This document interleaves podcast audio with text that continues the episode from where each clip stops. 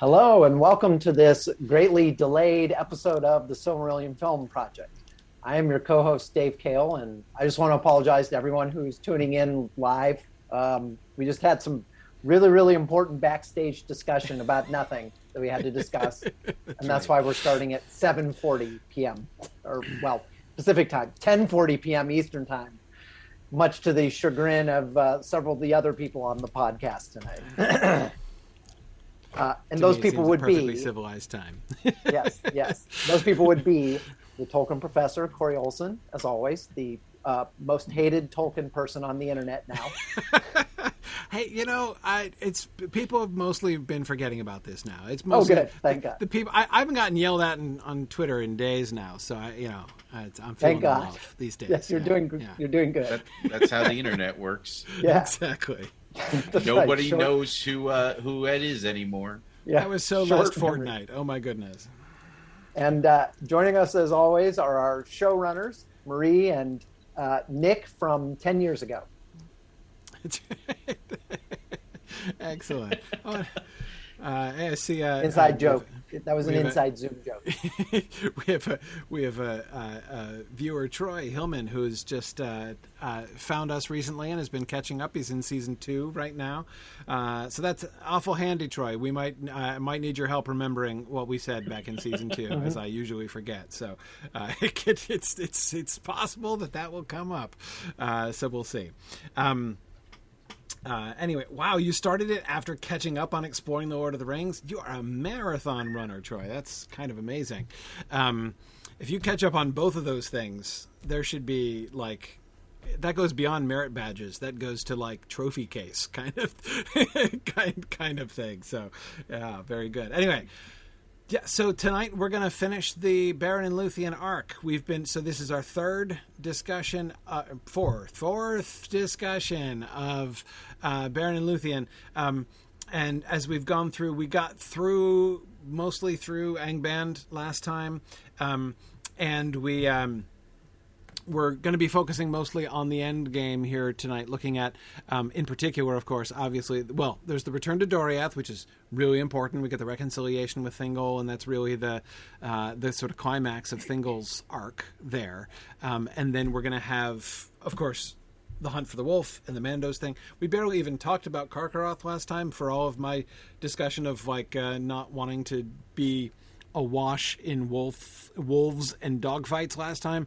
Uh, we didn't even get to Carcharoth, so um, we'll talk about Carcharoth a little bit, and then of course the trip to Mandos, and then very interestingly. How do we end this season exactly? Where do we end this season, and what happens at the end of it? So, that is where we're going to go here tonight. Uh, a couple quick announcements first.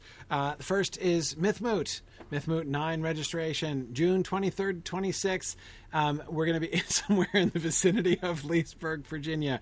Um, we're actually, so uh, that for those of you who don't know why I'm joking about not knowing the location of our conference that's happening in two months.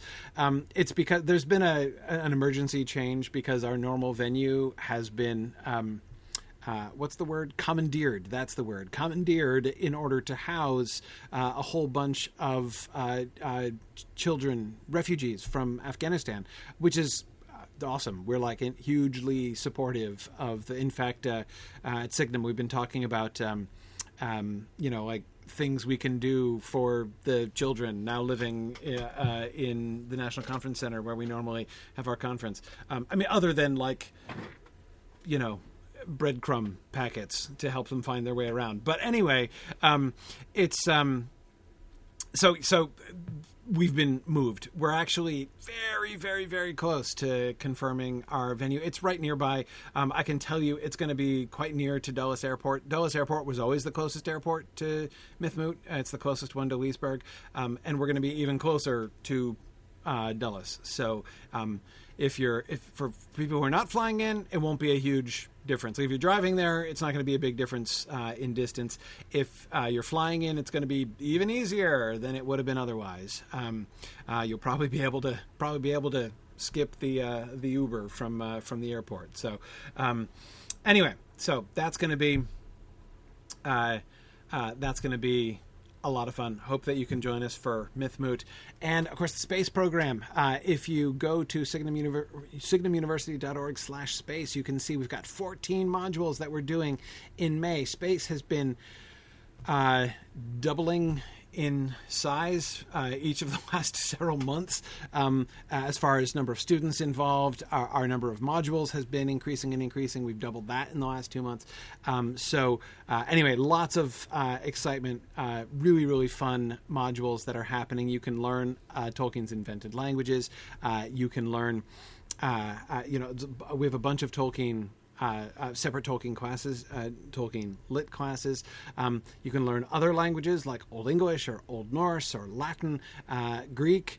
Uh, we've got you can learn Klingon. we've got creative writing classes. We've got all kinds of things. So um, really, really fun set of modules coming up here in May, and I hope that you will consider joining us in space, which has been a very great deal of fun. Um, all right, now back to the map, as always. Um, okay, so this time it's not that I'm noticing something I haven't noticed ever before, but I'm just looking at the Forest of Neldareth, which I always found a little bit odd. Like Neldareth and Region, you know how they have their the like. Why is Doriath? I mean, there's a river, okay. Like there's like the part of the forest north of the river and the part of the forest south of the river. But it always felt to me a little bit strange that they have different names like that. Like, are they very different in quality, right? I don't, I don't know. They're they're composed of different types of trees. Right. I mean, so, that would so make the, sense. The woods would have different characters. Yeah, because right. right. Would have the the hollies, mm-hmm. and Neldareth is mostly beeches. Right. And uh, Brethil is mostly mostly birches, right? It's either birch or beech, or, depending or beech. on which yeah. translation you go with from right. Tolkien. Like he kind of said either or. For right, some right. film, we decided purchase. So right, right. That's why I'm I remembered the pictures from our, our, our sets from last season. So yeah, yeah, yeah. Do cool. we anyway. know? Do we know for sure? Like, is it laid out somewhere what exactly the girdle of Melon Melian encompasses?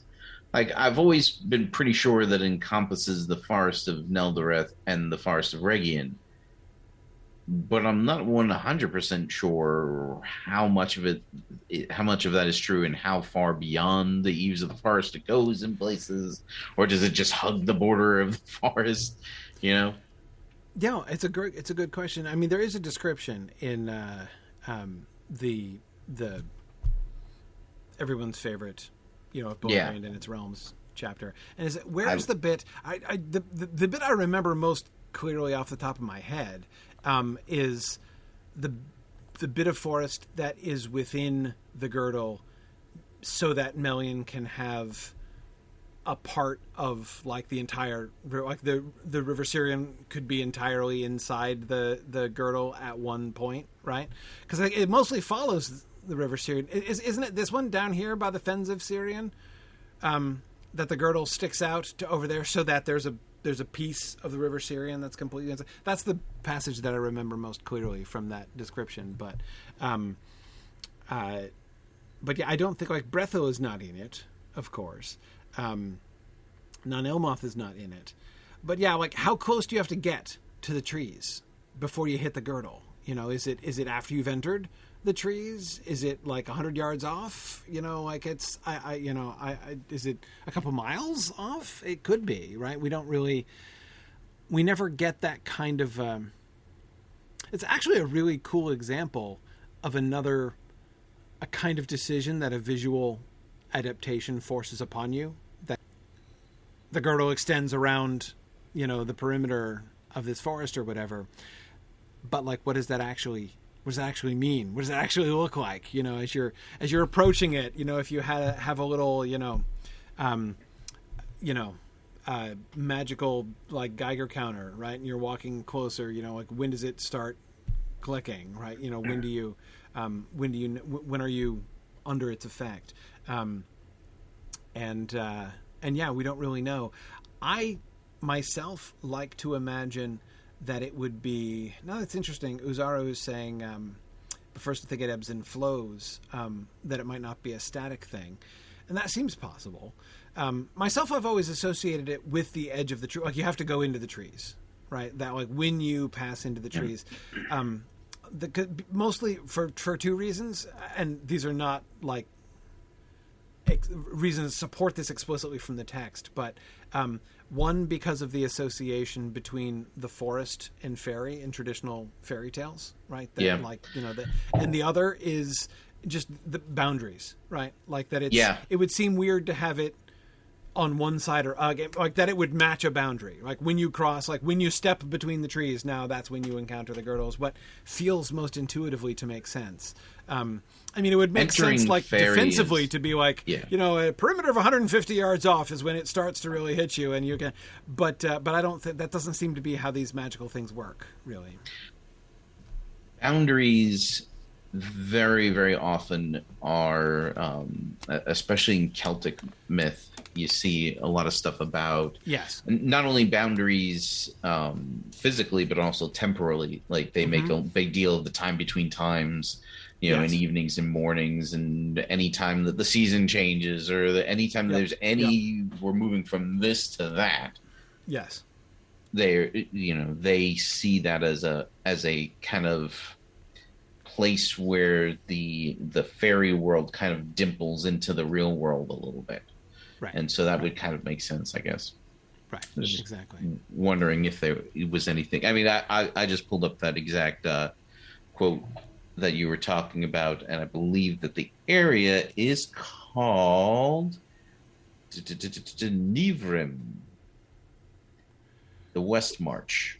Great oak trees grow there. So yet another part, another different type of trees in a Right. forest. There you go. But Yes. not just mixed in. They're separate. Yeah. Mhm. So is is this Nivrim down here, south of the D in Doriath? Um, Does it say where it is? yes, yes, it does. It says that an old Doriath lay east of Sirion, save for a narrow region of the wood of woodland between the meeting of Teiglin and Sirion and the Meres of Twilight. Right. Um, okay. Yeah. So this whole stretch that includes the D in the middle of it. Yes, yes, Yeah. Okay. Right. yep. Okay. Anyway, but that's not what we came here to talk about tonight. No. What we came here to talk about tonight is the story thus far. So, um, a brief. We don't have to review this too much because we've reviewed this, this first one several times now, right? Mhm. Um, I think we pretty much remember this, starting off establishing the necromancy and the taking of Tol Sirion at the very beginning, setting up Beren and Celegorm and Curufin and Luthien. Then focus on Beren and the drama with the death of his father and the destruction of the Engorlim, and with, but which Thuringwethil is going to organize the Gorlim deception and all that stuff, right? Um, uh, and then episode three is the uh, his flight, right? Um, Beren's flight. So we've got Beren in Dorthonion on his own, and then eventually him getting down with much, many trials and tribulations. Uh, and then episode four, the Tinuviel episode, right? Just following Beren and Luthien, bottle episode from Tinuviel Tinuviel through Beren leaving the court on his setting out on his quest, possibly ending with Melian and Thingol's like Melian the O King speech. Um, uh, you have devised cunning counsel. Um, anyway, so that's episode four episode five, six, and seven, we spent a, a, a good deal of time kind of working through this. Episode five, we've got Beren getting Finrod's help, Finrod and Beren being captured in episode six, and then um, the rescue in episode seven. Right. So then we have Luthien imprisoned in the treehouse in episode. f- She uh, she leaves. Okay, wait, hang on. Remind me how this goes. She she we see her put in the treehouse in episode five. We see her leave the treehouse. Does she arrive at uh, at uh, at Nargothrond in episode six, and then is imprisoned and leaves at the end of episode six? Right. So her arrival and departure from Nargothrond frame episode six in that way. Right. Um, and then episode seven, she and Huan show up uh, at the tower, and we have the rescue of Beren and uh, f- well, Finrod's corpse. And um, right, okay. Um, meanwhile, Celegorm and Curufin um, are ousted at the beginning of episode eight. Right, we have the return of escaped prisoners, and we have the outrage against Celegorm and Curufin, and they get banished. And relatively swiftly, they meet uh, Beren and Luthien and attack Beren and Luthien, and we have the whole leap of Beren, Um, uh, Huan's second speech. No, that happens later. That's not here. Um, just, but what I'm thinking of is Huan's final defection from Celegorm. That's the big Huan action here. Um, episode nine, then is this is the one that we ended up talking at the end of last time, um, talking about the sort of how Beren and Luthien's relationship works. Why is it that he doesn't want to bring her along with him? What's going on there? Um, uh, why does he then agree to do it? We talked a good bit about the disguises, the Draugluin and Thorin Thuringwethil disguises, and how we didn't really want to skin Thranduil and wear his pelt. Um, and you know strap it on to Beren and teach him how to run like a like a wolf and and all that kind of thing. Um, right, and um, and then we had Dairons, and we decided what to do with Dairon. We decided to give Dairon a job, and that Dairon's job was going to be that he was going to encounter the Eagles. Um, he's on his way to Angband because he alone really underst- both understands, has both the understanding and respect for Luthien to uh, know exactly where she's going and believe she's going to get there. So he's setting, heading straight for Angband. He doesn't get there, certainly doesn't get there in time, but he meets the Eagles of the Mountains, and that's how they're made aware of the situation. So then we have episode 10, the Angband episode, which is another sort of uh, uh, focused bottle episode, right? The whole thing is an Angband from their arrival at the beginning. The uh, dancing before Morgoth scene, which is not sketchy, as we discussed, the uh, cutting of the Silmaril from the Iron Crown, and then the confrontation with Carcharoth. And we did, mostly didn't talk about the confrontation with Carcharoth because uh, it's pretty well blocked out in the book as it is. There's not too much to add um, to the. Uh, to the, I mean, I, it's would be on my short list of like scenes that we don't need to do much to in order to really get it ready for uh, for screen presentation. Exactly the the way it's the way the confrontation works, you know. Yeah. As written, the only thing for the adaptation is why Morgoth has a giant wolf at his gate, which we. Um, but now that we've done the whole thing, do we have any different feelings? Um, no, apart from the fact that I'm quite. This is another one of the reasons why I wanted to remove the Sauron's going to disguise himself as a big, huge wolf in order to fulfill the prophecy mm-hmm. angle with Huan, because um, as it is, you know, for reasons I explained last time, I don't, I, I don't find that compelling theater on screen.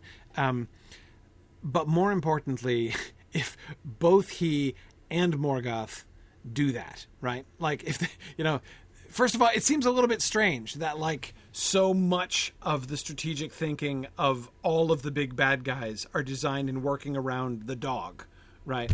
Um, that like the, the, that Huan's existence has shaped the policies of Morgoth and Sauron to the extent that it does seems weird uh, by itself, right?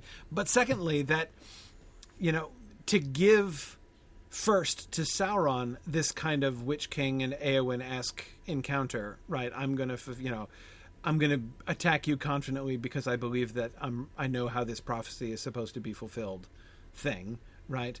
And then it doesn't pan out and then we have Morgoth basically doing exactly the same thing except he's kind of right this time except it doesn't work that way or whatever. Anyway like it's it's um uh and of course Morgoth having defeated the m- mightiest living elf is like, yeah, but that Huan though, you know, yeah, I, I like have, to, a make, I have to make special preparations for the dog. Yeah, yeah. No, it is weird. I mean, I find that a little weird. Um, um, or, or at least, again, I think it would look weird on screen. I mean, there's a way in which it um, repetition is an interesting thing, isn't it? Like repetition works so much better in prose narrative than it works on screen, right? I mean, it really does. I think Um, repetition on screen works in for a very there's like there's ways to do repetition where it's powerful um right. for example uh, a really really good example of repetition in film is um in big hero 6 i don't know if you've seen it Mhm. um at the ve- in the very beginning so baymax is a, a robot who is a robot nurse that the main character's brother has uh, has built, and uh, the way that you turn off the robot nurse and say is to say I am satisfied with my care. Okay. And so in um, in the beginning, the you know the main character is introduced to the robot, and you know his brother tell who has built him says, "Oh, you have to tell him I am satisfied with my care," and then he'll shut down. And then so that so we set that up right, and then right before the third act turns uh, turns on, the the the brother dies in the first act right? The the creator of the robot and the main character is really grief stricken and he um winds up watching a video a video feed from the robot's perspective of the of the attempts at creating him over and over and over and over again. And the bro- the brother when he finally gets it, it gets it right and the robot is working he he says i'm satisfied with my care. And his face disappears right? And so again we're re- reinforcing that. And then at the very end the robot has to sacrifice himself to save the main character. And the main character says no no like no you're like the only part of my brother i have left. And and Right. the robot says it says no you have to say it so that i can i can deactivate myself so i'm not going to be floating out here Right. in nothingness forever and so the main character has to say i'm satisfied with my care Right. and then that's the last you see of him Right. and so that kind of repetition is extremely powerful Right. what's less powerful is if you do the same thing repeatedly at the same time in the same place Especially if it's not working. Right. yes Like yes. to, like you do the thing and it doesn't work, and somebody else comes and says, "Hey, wait, I have an idea. Let's do it again, and hope Right. it works this time." Right? But I mean, better. it's yeah, but but slightly, but this time I'm sure it will probably work. I mean, again, it's there's there's a yeah. Anyway, so. But I feel better about this. I mean, Carcharoth, we need Carcharoth. Like, we're not. Uh, then the plan was never to change Carcharoth or to undo the prophecy, just not to kind of undermine it in a sense by playing that chord one too many times. So i'd like to do a a cryptic setup for it in episode two when when um i mean in the scene the point of which for is Carcharoth, to, you mean? Yeah, yeah, to, Yeah. to give Sauron the fiefdom of Dorthonion, right? Just to have like just a little bit, just a little. Hey, here's the thing. Right, Might be important later. right. Who knows? So yeah, so we're are we ever going? to Is Carcharoth a surprise? How do we set up Carcharoth? Because that that is, I don't think we ever did. I mean, you Yeah. mentioned that just now, Maria. I don't We- think we ever did actually decide that, did we? Uh, yeah, we did actually. We did talk about it. Um, there's a Wally. That's right. Ah, It's, it's bedtime at the Kale household. There we go. ah, Hi, two. Wally. um, Oh, look at the two of them making me feel old. yeah. See, this is how we can like measure how long Film Film has been going on. Yes, yes, exactly, precisely. How old was Wally when we started? Um, yeah, yeah. Uh, yeah. but pretty soon yes, Wally's going to be coming in asking for the car keys. when and- we started. yeah, yeah, yep, yep. yeah. That's what I thought. Uh, that's what I thought. Um, okay, so we're we're um, So what we had talked about Yeah. was just having like a little almost it would look like a throwaway bit where we see a a young wolf get Morgoth's attention in some way, and mm-hmm. all that has to happen is for Morgoth to give him a give him a a, a wolfy treat, right? Right. And and that's it. That's all we need.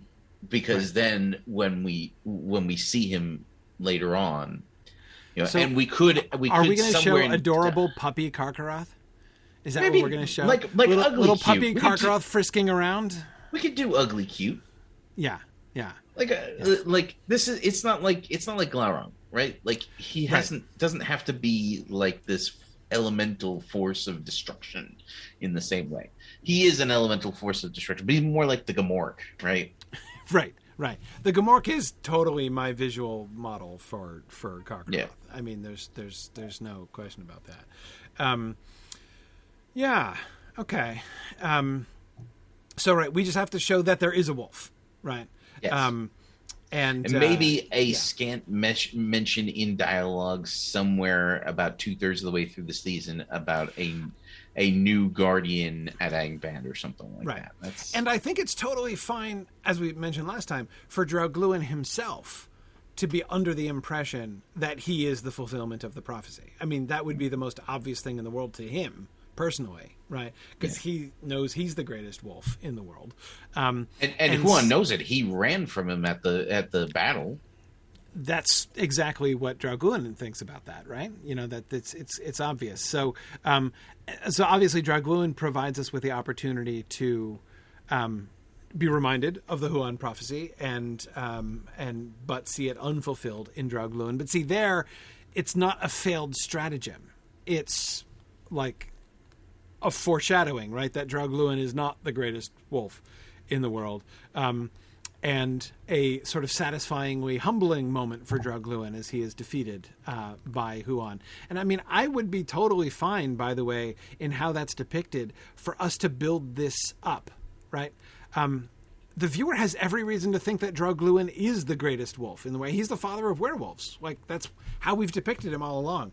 I would really kind of like the scene if it looks like Huan is sacrificing himself for Luthien and Baron, right? Um, he's going to fight Draugluin, knowing Draugluin is, in all probability, the greatest wolf in the world. He's so he Huan has certainly never met a greater than Draugluin, right? Um, so even Huan himself might be under the impression that yeah, that prophecy probably getting fulfilled right now, right? But I'm doing it anyway because that's the kind of you know wolfhound I am, right?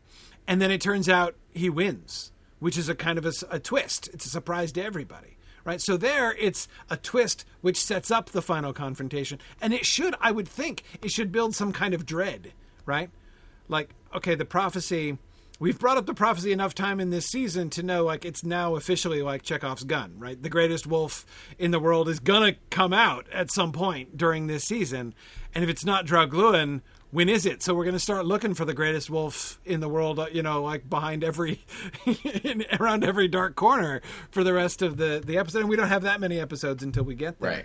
But I which like that as a setup for the reveal of Carcharoth. Yeah, which is why it's important to tease Carcharoth before yeah. any of that comes up, before right. any of that language comes up at all. Right. If they were paying close attention, they will have seen they will have reason right. to un- anticipate what it could be, but right. they could miss. But it. they, there's a very, very good chance that yeah. the majority of the audience would, would miss it. Yeah, yeah. And by the way, just the idea, emphasizing the idea that um, Morgoth is feeding it from his own hand, right? And you know, therefore, implicitly, you know, feeding his power into it um, is a good thing to establish, right? That This is not just he went out on safari until he found the greatest wolf and brought, or, or like it's some kind of coincidence, right? This is definitely Morgoth's work uh, in place here. Um, in a sense, by the way, notice another thing.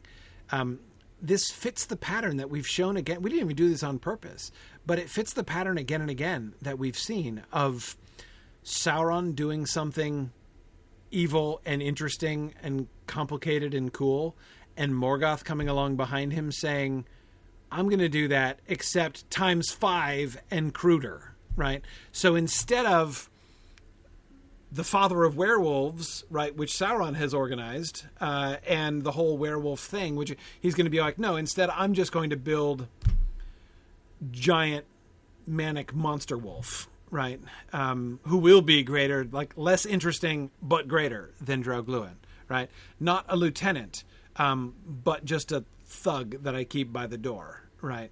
Um, so yeah, it's it's yet another example of that um, differential that um, uh, that we've shown again and again uh, between Sauron and Morgoth. That's kind of fun. Okay, and then the Eagles show up. Carcharoth is going to run off first, right? He's going to ingest Silmaril. How are we going to? What are we going to show with Carcharoth's response? I mean, how do we have Carcharoth? So, Beren holds out his hand. Carcharoth eats it right? Beren collapses to the ground, bleeding profusely. Um, uh, probably screaming. Probably screaming. I'm not. So I'm not worried about what Beren is doing. His his he's got a relatively uh, foreseeable script at that point, right? Um, but what? but what does what does Carcharoth do? Like, do we have him like? he swallows the hand, and then what? Like, how long does it take before like Silmaril heartburn kicks in? And how does he react exactly to it? And there are two reasons why I ask this. One is that if we're not careful, that could look really silly, right? Mm. Could look really hokey, especially since he can't communicate what's going on in his stomach right? So just like I'm standing here, I've just swallowed something, and now all of a sudden I'm going to start freaking out and running around, or I'm going to howl and run away. It's not obvious from the outside what's. Going on. And this is again, this is another thing in a prose account. The narrator can just tell us what is going on inside, yeah. literally inside Carcharoth, right? But we're not going to see it right? You know, it's it's you know, Wolf has bellyache doesn't show from the outside. All we'll see is him running off, and the viewer would be like, "What just happened? Why did he run away?" Like that doesn't well, even make sense, right? Yeah, I, there's there's things we can do. I mean, one, you asked the question. You asked the question, how long does it take before the reaction? No time at all, because otherwise Beren and Luthien are in serious trouble. Like right, the wolf needs exactly. to. Yeah, yeah. yeah. It, and, it has to take some like mm-hmm. there has to be at least a moment where sure. he backs off because you have to show like we have to see Beren and Luthien right? right? Like we we have to. Um, and Philip and is, of course, also that. suggesting you know a little bit of suspense would not be a bad thing. You know, uh, like a, enough yeah. of a delay that it looks like he's going to have a chance to savage the both of them as Beren is writhing and bleeding, and Luthien is trying to staunch the arterial bleed from his wrist. Right. Um, so, uh, but yeah, but then like when it looks like he's going to, then yeah. yeah. Okay. Sorry, and then, for, as to your second point of how can you tell that a wolf is suffering internal anguish and pain, like dogs yelp when they're in pain. Mm-hmm. Um, I don't know if you've ever heard a dog that um, had an electric collar on and went outside its range and didn't understand how to come back inside the range. Right. You can tell what's going on with that dog. Right even if you are not the person who put the electric collar on it, you know exactly what just happened right. there. So right. basically, Carcharoth starts acting like he's getting zapped by an electric collar, and everyone gets that maybe eating the Silmaril was a bad idea for him. Right. Mm-hmm. Right. So there's a couple of other things too. Like visually, the Silmaril might be glowing bright enough to see it through the body. Could we see it? Yeah also, I mean, not we could we could see inside the body if we wanted to. We could get a shot of the inside. It's done. I'm not saying that that's the optimal thing to do, but you definitely could do it, and you could see the Silmaril burning the flesh inside. Um, yeah, I like. Uh, it's sorry. Is that is that Brian? That's Brian. Yeah, yeah, I, th- I thought yeah. so. Um, Brian was suggesting uh, that uh, he belch Silmaril flames and you know smoke pouring out of his muzzle uh, would be a thing. Um, it's possible to do so. so he, he, here's the other reason that I'm uh, that I think it's important how we set this up. Right, it's not only important immediately in the sense like we need to make sure everybody can follow what's happening here. Right, um, because he swallows the Silmaril and you know goes insane for people who haven't read the book, that's not necessarily 100% obvious. But but the second thing, we have to set up what comes later. Like, why is Yeah. Carcharoth running through the land with the Silmaril in his belly such a big deal, right? Um, Yeah. in fact, it's even it's one of the things. I think it's on my short list. On my short list of I, Tolkien is very good at. Um, so you remember the distinction that Tolkien makes in on fairy stories between secondary belief and willing suspension of disbelief, right? he says, you know, yeah, it's it's not that willing suspension of disbelief isn't a thing, right? But if you are consciously suspending your disbelief, then that means the art has failed, right? I mean, it's it's like you can do that, and you know, a thing can survive that, but that's that's what failing look that's what failing looks like, right? It, it the story should enable you to invest secondary. It's not primary belief, you're not actually confusing it with the real world, but you're able to enter into that world and go with it, right? Rather than saying like, I don't think that works at all, but I'm going to let it go, right? Car- the statement that of all of the terrors that came from Angband, the madness of Carcharoth is one of the greatest, is on my short list of statements in the Silmarillion that I have to recruit disbelief. To, I, I've never gotten it. I've never in. I've just never intuitively understood why. Why? I mean, okay, like he's huge, a huge carnivore with a Silmaril burning in his belly, but like seriously, that's like how does that even compare to Glaurung? Right? How does that compare to like ba- Balrog led armies? Like, just it's get out the way. like it's I don't know, climb a really big tree. I don't know, but anyway, like my point is, we have to like the the the book asks us to imagine. This is like a a, a, a, a disaster, like a, a a threat of like you know continental proportions. Carcharoth with the Silmaril in his belly. So this is the first glimpse that we have of it. On the one hand, yes, it's like immediate function is that Beren and Luthien aren't going to be killed on the spot, right? Like so, it's, its immediate narrative function is he's going to run off. He's distracted by the fact that he's now in agony. Um, but it goes from he's in agony to oh, and by the way, he is one of the greatest threats that Beleriand has ever seen. Um, how? What does he do? How does he do it? What does it? What is he? What can he? What does he accomplish? If we're going to ask the viewers to believe something like that, we have to show them something. Like, what do we show him? What does he do? What does maddened Carcharoth accomplish prior to the wolf hunt? I mean, we can definitely show him tear some elves apart if that's what we need to do. Actually, actually, we can. We don't have to wait that long. Okay, so presumably the gate to Angband is guarded at some level, right, by more than just Carcharoth. Um, there's probably orcs there at the gate. Now, of course, they don't stop Beren and Luthien from going in. You know, they don't stop Because Beren they're in Luthien disguise. Because they're in disguise, right? And then they it, then um, Luthien puts Carcharoth to sleep. That could include any soldiers outside as well. Mhm. Um, and so when they come when they go to get out, he's like Carcharoth wakes up, and but the confrontation happens before all all the orcs are able to get their themselves back together.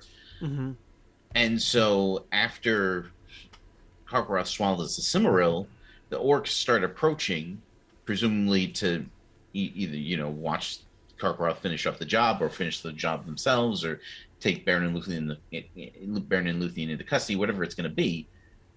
And Carcharoth immediately like it, you know starts like losing it right? Yeah.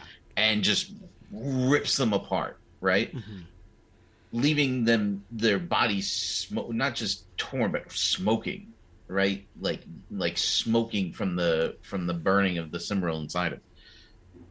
And so that like we can show right away what's going on so that when we hear about the calamity that is mm-hmm. Carcharoth roaming throughout the land, we we have firsthand knowledge of it. We don't have to do some sort of like weird like we're telling you about this thing and so now we're going to show you this thing to drive the point home or anything. We we know that that's a possibility.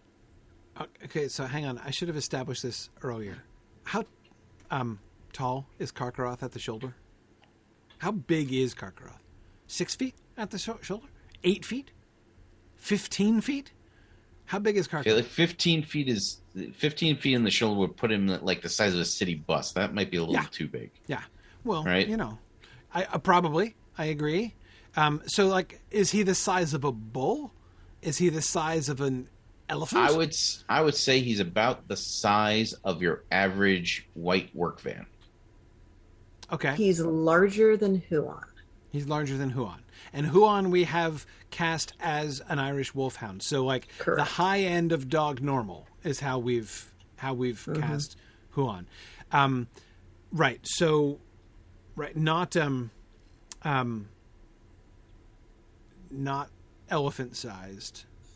But something like bull sized could work. Maybe the part of the thing is if it's a fantastical creature, you can make it any size you want, and Sure. Eyes will accept it. When it looks like a wolf or looks like a dog, there is a limit before your brain immediately is like, "That's too big," and it looks Right. fake. It, we don't want him to look like Clifford the Big Red Dog. uh, yeah, yeah. That Uh, I guess that's where I was headed. But mhm, I, I know mhm. they ran into that problem with Game of Thrones with the dire wolves. They they wanted to do things with them that weren't working, and part of it was because the size was they an were too issue. big. Yeah. There, Yeah. there may be. This may be part of the reason for the hyenaizing of the wargs in the Lord of the Rings films, uh, Right. because just upsizing them wouldn't really quite. They'd look cute, right? If they were just Right. wolves. Um, I have, I have an idea, and I think we've talked about this before. Um, this particular creature. Um, yeah, that's it. Okay, hang on. Um, Andrewsarchus. Andrew Sarkis. Um, let me. Hmm. s- Yeah, Yeah, I well, remember that, Andrewsarchus. yeah, we we used him back in season one. But the thing is, we, I didn't think we really wanted prehistoric stuff still around when we have elves on screen. it. No, no. My point is to change the proportions. Hmm. Um, So Carcharoth doesn't look like a wolf; he looks like A a mutant. deformed monster. yeah, thing. yeah, Yeah. yeah. yeah. That's how I. That's kind of a, yeah. Andrewsarchus. I remember him. That that's how I envisioned him as well. It's sort of like like a way too big head and Right. Yeah, the skull is really the the differentiating um, um, the Yeah. differentiating factor. Yeah, that's a trying good. I like that image. I'm, Yeah, I'm- huge, huge and mutant, but again, not so huge that it's going to look like you know that um, uh, Huan is going to look like you know Yeah. a sheepdog nipping at the heels of a cow or something like that, right? Also, Like, we don't we don't I'm so, that. also like I. You, now that you've said it, Corey, this is really stuck in my brain. Of like, how is this guy worse than all the other things? That's always been my don't know what to question. We've got dragons, we've got Balrogs, we've got, but no, like wolf Uh. with Silmaril in his belly. Um, and so this is one of the reasons I'm asking about his size, though, right? Because his size will. So okay, like again, Carcharoth's coming, right? The wolf is on his. What do you do? Right? What do you do?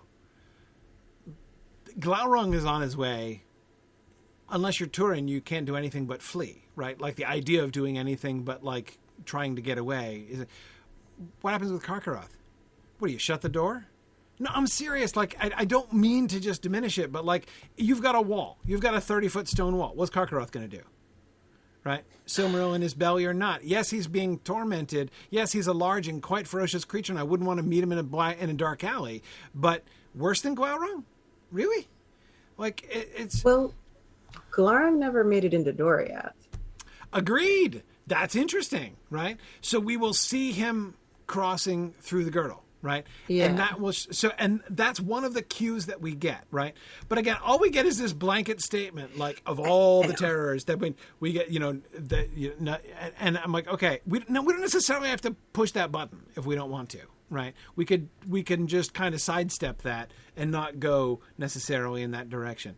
JJ had a really interesting idea, um, which is what if there's actual fire involved like what if he like we actually see fire what if as he's burning on the inside like what if he's actually setting fire to things as well you know like what if he's um not just leaving a, a, a trail of like dead people who happen to get in his way again this is another reason though why i'm not like as terrified about um Carcharoth uh as I am about uh, because he's like insane, right? I mean, like he's not even going to hunt you down. Like it kind of seems to me like all you got to do is sidestep and get out of the way, and he's going to carry on running, right? I mean, like he's he's he's not going to stalk anybody. He doesn't have time to stalk anybody. He, he can't. He doesn't have enough wits to stalk people. He's just gonna. I mean, yeah, if you're in his way, he's gonna mow you down, right? Um, because he's in a he's in a very very you know very destructive headspace right here. Um, if he's big enough, we could have him even wreck buildings, right? But the idea of him setting fire to things is kind of fun, right? To show actual destruction behind him, right? But that could come off looking really funny too. So I don't know. It's it's not that he's breathing fire it's that there is like he's not doing he's not doing fire damage he's doing radiant damage right Right. and Which is- so Being done to him as well. Right. Um, Yes. So it's collateral radiant damage. Yes. right yes um which is the best kind right The best um, kind of radiant damage. Absolutely. Um, so I would say that anything that he gets his mouth on is getting burned, right? So we're seeing like a smoldering ruin in his wake, Mhm. not necessarily flames, um, Right. but just things getting th- that are getting. bur- It's it's like a almost a white heat, right? Like So- it's So the stump of Beren's hand. is cauterized. Right. Preventing the awkward like I'm having Arterial to put a spray. tourniquet on his wrist while being carried by an eagle. Yes. Yes. Yeah, I like that. That's good. Cauterize the wrist. That's that's a that, that's a good move. So yeah, so if we see the burn damage from the original bite, right. because as soon as he's getting bitten, that Silmaril's in contact with Carcharoth's mouth. So Yeah. Yeah. Yeah. Um What if the what if the Silmaril tra- transforms him somehow? Yeah, if there's some kind of change here. Again, he's not just a very large, very mean dog who's in a lot of pain and therefore likely to lash out if you get too close. Like again, like this is this is the thing that I'm having a hard time with, right? It's got to be What if he's just that. like a what if he's just like a running giant napalm? you Just can't even see what he is. Yeah, right? he's just setting everything on fire. It, like a I- giant fiery If- monster. if we want to go with the and, especially the fact that he is just like on the loose has no plan is running Mm-hmm. everywhere and like setting fire to everything fits that you know that that Mm. that that would fit that sentence right about uh, you know his superlative as far as threats to emerge you know to Like uh, come up I think it would have to be. It's it kind of almost has to be like that. Like he is a walking weapon of mass destruction. Just like that would be the thing that would differentiate him uh, from say Glaur. Like Glaurung's Glaurung is capable of that kind of destruction, but he's just not going to. He's got an intentionality about him. right right But maybe Carcharoth was just literally people are looking at him saying like this guy might burn down all of Beleriand. right and like so would if we he doesn't stop use- and there's nothing to stop him he's going to keep burning everything yeah So, would we want to use like some kind of analogy with nuclear radiation to what he's doing then? Well, that's Mm. interesting. The, so the Yeah. problem is, and this is a problem. The problem with radiant damage too is that ultimately, the light that's burning through him is a good light. Like it's not. It's harmful to him, right? Just as it was Right. harmful to Morgoth when he was holding the Silmarils in his hand. Um, but it's not. It's not like if you stand near a Silmaril, you take, you know, radiation damage. Normally, That's fair. That's what I was wondering if, um, like, are we going too far in one direction here? Because, like, the Silmaril is not a mini nuclear power plant that has. No, it's not. It's it, it is tricky. It's it is tricky. I mean, the alternative would just be, um, basically just to kind of let that sentence go and not try to live up to that sentence at all. I mean, I Tolkien that's a good really idea. liked his superlatives, and He did. He uses them all over the place, and if you try and make them all true all the time, it doesn't. Like, you know, who's older, Treebeard or Tom Right, Bombadil or sure, you know, Yeah, whoever. Like, everyone's the oldest, right, right. Yep. and and no one's Yeah. the second oldest. Right. Yeah. No, I mean, I think like the function of that statement, that statement does have a function in the story, though, right? And the function in the story is first that when they hear about this, right, um, the hunt for the wolf is established, right? This is why Thingol and all of them can't just be like, well, not our problem anymore, right? Let's, uh, as long as we can, uh, as long as we can fend him off, right? Uh, as, long, as long as we have a big enough tree to climb, we don't have to worry about him, right? So we'll be fine. Um, th- you know, it's clear that something has to be done about this. Not, you know, for like the deliverance of Beleriand, right, from this horrible threat. So it plays a function in that way. We don't have to follow that, right? Like we can, we can, we can answer that question, like why do they take it upon themselves? You know, and and in a sense, the text also gives the answer to this, right? Beren knows the quest is not yet fulfilled, right? As soon as he hears about Carcharoth, he's like, okay, um, this is on me still, right? I have to finish what I started. And so we don't necessarily need more than that. And especially that can be done with great poignancy, I think, with him and Thingol, right? Because it's after the reconciliation. Um, so that's a really. Um, the hunt for the wolf could be a very, very powerful uh, father-in-law, son-in-law bonding moment, right? Um, uh, you know, a moment, even a moment of atonement on Thingol's part, right, where he is going to set out to try to set to rights pro- the problem that he created, right, which is which is cool. Like I think that that could do that could do really well. Um, but um, uh, One thing I would say is that if he were if he were to be transformed physically, that it shouldn't happen right away.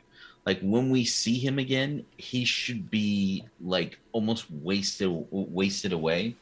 right, Like he's been being burned from the inside for yes, however long it's been, right? Yes. Um, but um, um, the Esgalduin, right? Isn't the waters of the Esgalduin that he? Is it the Esgal- Esgalduin that he drinks and calms the? Um, what's the? wh- Where where does he drink from to calm the fires in his belly briefly before the before the before the fight? Um, I'm I'm not sure I'm getting that straight in my head, but um, but my question is, what do we do in that scene? Like, so again, one option would be if he's transformed in some kind of fiery radioactive vehicle of destruction. Um, his plunging himself into the river, his drinking at the river, could like he looks like a wolf again, right? Like briefly, like the flames are extinguished and he looks like a wolf again. And that could be seen to be because indeed I believe that it, I don't think that it's merely the magical power of the you know random magical power of that stream right that causes this i mean it could be there's power being put forward there right um sorry Carcharoth is It is Carcharoth Escalibur. complicated. It is Gas- Esgalduin. Okay, that's what I Yeah. that's what I thought, but I was didn't want, wanted to make sure I wasn't making a mistake there. Um, yeah, so um, maybe let's work backward from that final sequence. Right, he comes to the Esgalduin, and he drinks from the Esgalduin, right, or he's immersed in the Esgalduin. I kind of like the. Hey, hang on. Let me go back to the map. Um. Well, he would have had to cross the Mindeb, as well as, you know, this early branch of the Sirion up here. If he's coming down, right, he can, he can come down on the eastern bank of the Sirion. He's got to cross the Mindeb, and then he gets to the Esgalduin in here. Um, but that's good. We don't have to show him crossing any other rivers. I'm just. Um, Okay, just trying to picture this. Okay, so let's go with option one, which is the maddened wolf who's burning, but in a mostly non-visible sense. Again, like that, that is the threat from Karkaroth is that he is a large, powerful monster who's now completely maddened and lashing out at everything that he sees. You don't want to get anywhere close to this guy. Um, um, that's option one, right? The sort of not f- him not as like an obviously supernatural sort of phenomenon, right? He's just this is like maddened monster version of Carcharoth, right? In that case, we would show him drinking from the Esgalduin, and he would recover sanity briefly, right? We'd show him not being, um, not being as crazed as before, and then we have the fight, right? In option two, if we show flaming supernatural engine of destruction wolf, right? Then we'd have to show him what? Getting quenched in a sense, right? Like he'd be emerging from the Esgalduin looking like a normal monster again.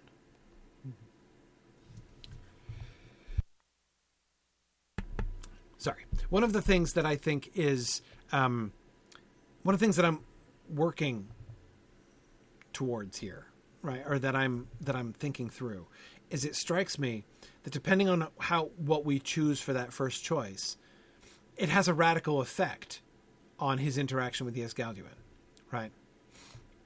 In option one, the Esgalduin helps him, right, and makes him a more formidable opponent in a sense, because it re- returns him to the ability to use his own wits and makes him a more cunning opponent in the end. That's why he kind of sneaks up on them.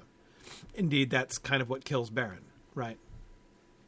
Um, whereas if we did the supernatural flaming wolf of destruction version that gets quenched by the Esgalduin, what we would be suggesting really is some kind of supernatural intervention by means of the river, which makes him vulnerable and able to be attacked and killed by the wolf hunt.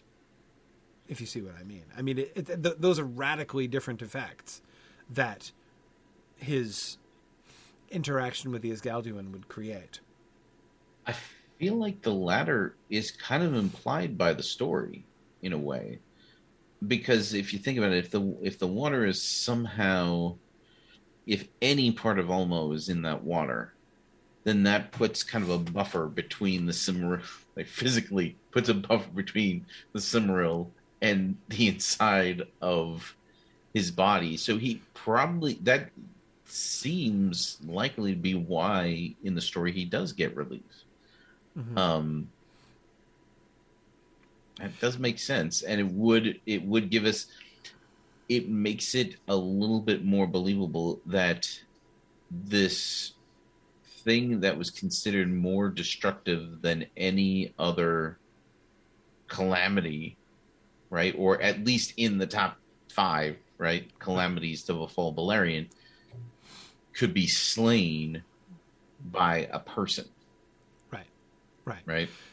Yeah, I kind of like the implication that if it had not been for the intervention by means of the river Esgalduin, he would have destroyed the lot of them, right? I mean, we he he's going to kill Huan one way or the other, right? Um, the question is, does he does he do in the lot of them, right? Um, and as it is, he comes reasonably close to that, right? Um, I mean, things are pretty dodgy for a minute, um, but I think I like the idea of suggesting an intervention. Like it's almost like he's um, the phrase I wanted to use, I don't think is quite the right phrase, but I think it conveys. It's like he's made mortal. Like he's um, when he's got the Silmaril, when he's burning with the Silmaril, um, you know, he's like um, he's like Super Mario after getting the star of invulnerability, right? Just running through everything and destroying stuff. I'm not saying, Phil, that I'm suggesting we reprise that music exactly. Um, I'm just saying uh, that strikes me as a, a, kind of parallel here. Like, I mean, he just like nothing can stop him. Nothing. He just smashes through and everything and anything in his path, right? And then um, when he that when he drinks from the river, right? There is some intervention, and he's made vulnerable. Again, he's made into a um, merely a giant monster, giant terrifying but mortal monster, whom Huan can fight and kill, even at the cost of his own life, right?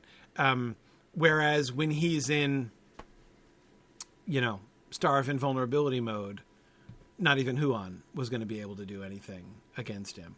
Um, I kind of like, um, right, JJ, again, an orchestral remix of that particular Mario theme, I think is what we're looking for. Um, but, um, uh, yeah, um, Brian's suggestion about instead of having Carcharoth encased in flame, having him encased in smoke is really interesting, actually. Um, one of the things that I like about that is the kind of the veil of mystery, right? Um, smoke pours from showing that he's being burned explaining you know again as you say marie we can we can demonstrate that he is in pain right while assuring our viewers that no giant monster wolves were in fact harmed in the making of this production but um, we but nevertheless it also you know he is this you know surrounded by smoke and shadow um, which is like you know almost like it's like the the reaction right it's the when the holiness of the silmarils meets his you know darkened corrupted flesh uh, filled with morgoth's power there's this you know horrible shadow smoke reaction and he's or steam also, or steam yeah, it, both it's more yeah. Volcanic situation instead of nuclear right. power plant situation yes yes yes yeah um Yes. If he just swallowed half this Gald- uh, Galdoon when they meet him, he's going to be giving off a lot of steam. Right. right? There would be some steam involved. Um, uh, yeah. Yeah. Um, uh, agreed, Brian, that the less we show of the monster, the more effective it will be. Um, yes. But but if we do something of the like in that like in the invulnerability mode thing, like when he is plowing along, he's he's not yeah, he's not like a traveling nuclear reactor or something, but he is um, like violence is happening inside him, right? The yeah. violent conflict, and it just is flowing out from him. And that's why, like, you can't. Nobody, no one's going to stand there seeing you know, smoking, steaming, shadow and light, immer- you know, flickers of light and boiling shadow. Um, and I've, I have to imagine reek. I mean, it can't smell good, right? Um, coming towards you, and somebody say like, "Oh, there's um, there's a there's a wolf coming. Get me a spear," right? Like nobody is gonna stand against that, and it he could plow through things. Um, and uh, and I could see fires being set. You know, like things burning after he goes through. It doesn't mean necessarily he has to himself be engulfed in flame, um, but um, but there being fires. Um, seeing we, uh, like the smoking ruin in... of a village in his in his wake might not be a bad thing. But sorry, Dave, go ahead. I was just gonna say, are we turning him into a Balrog? a little bit.